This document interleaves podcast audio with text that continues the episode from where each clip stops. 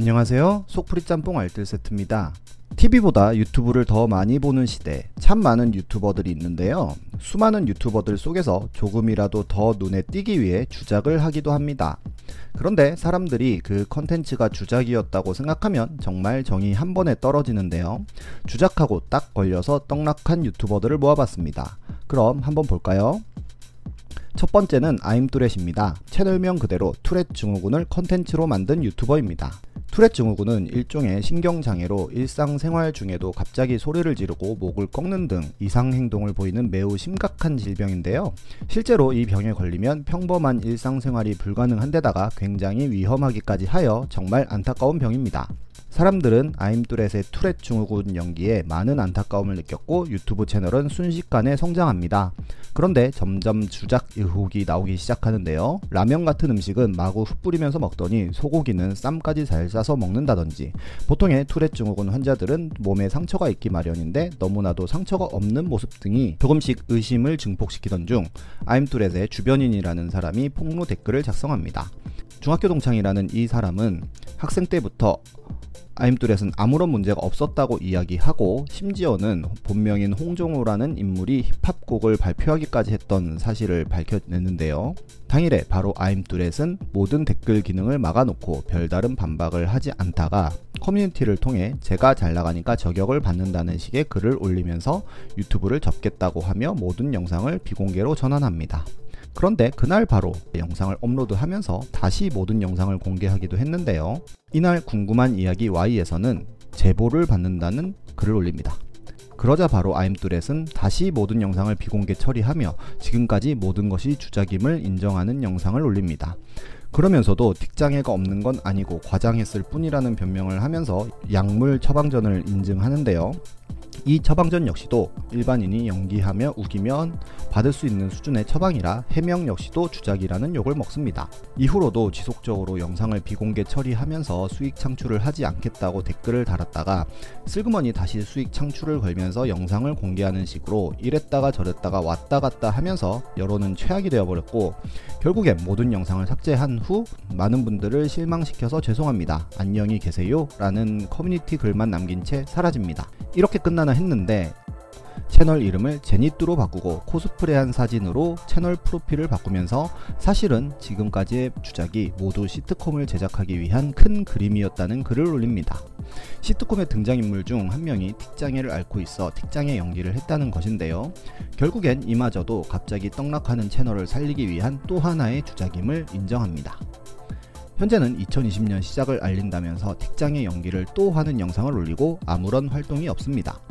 장애를 가지신 분들에게 큰 상처를 드리고 또한 해명마저도 주작으로 일관했던 진정한 주작의 달인이었습니다. 두 번째는 갑수목장입니다. 갑수목장은 키우는 동물들을 소개하는 수의대생 유튜버입니다.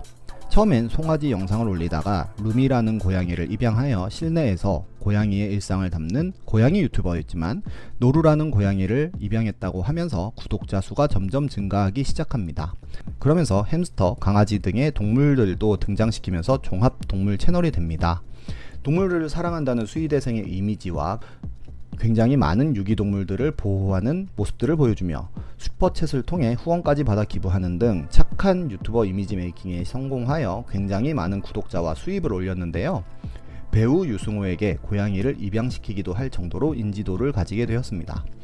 그런데 어느 날 갑수 목장 폭로합니다 라는 채널이 생기면서 영상 하나가 올라옵니다.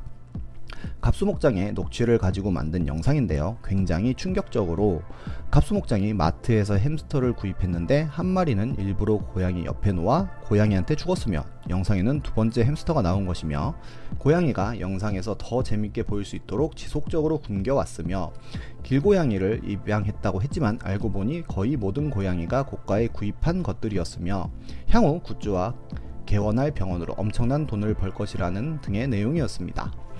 그러면서 구독자는 광신도로 비판자는 불편충이라며 비하하기까지 한 건데요. 뉴스에도 크게 보도되면서 전국이 갑수목장 뉴스로 도배가 됩니다. 그리고는 해명 영상이 올라오는데 본인은 만취한 상태로 한 발언이고 악의적으로 그런 발언을 하도록 유도하고 녹음을 했다는 것인데요. 입양이 아닌 펫샵에서 구매한 것 같은 사기에 대한 논란은 인정을 하지만 끝까지 동물학대는 한 적이 없다는 해명을 합니다. 실제로 동물 학대가 인정이 되면 수의사가 되지 못할 수도 있기 때문이라는 게 학계의 정설입니다. 현재는 역시 모든 영상을 비공개로 해놓은 상태입니다. 세 번째는 벤즈입니다. 벤츠는 1세대 유튜버로서 아프리카 BJ로 시작하여 유튜브로 성공적으로 전향한 한때는 먹방 유튜버 하면 가장 먼저 떠오르는 사람이었습니다. 다른 BJ들이 자극적으로 욕하면서 어그로를 끌 때 굉장히 젠틀하고 깔끔한 방송 매너로 많은 인기를 끌었는데요. 어마어마하게 많은 양을 먹으면서 팬층이 두터워졌습니다. 그렇게 많은 양을 먹으면서도 운동을 통해서 칼로리를 소모한다고 주장할 때 이미 주작은 시작되었는지도 모르겠습니다. 이후로도 꾸준히 엄청난 식성을 자랑하면서 굉장히 많은 구독자가 모였고 방송에까지 출연하면서 연예인급의 셀럽이 되었는데요. 어느 날 벤츠는 사업을 시작합니다. 바로 다이어트 보조제 사업이었는데요. 이포유라는 다이어트 보조제 업체를 차리고 유튜브 채널을 통해 대대적인 홍보를 합니다. 그런데 이 보조제가 굉장히 비싼 가격에 효과에 대한 의문이 있어서 사람들에게 의구심을 사던 중 2019년 7월 18일 검찰에서는 허위 광고 혐의로 벤츠에게 징역 6개월을 구형합니다. 일반인의 체험기를 광고에 인용한 혐의였는데요. 일반인의 체험기를 사용하려면 효과를 입증해야 하는데 그러지 못했던 것입니다. 추후에 500만원의 벌금형을 선고받는데요.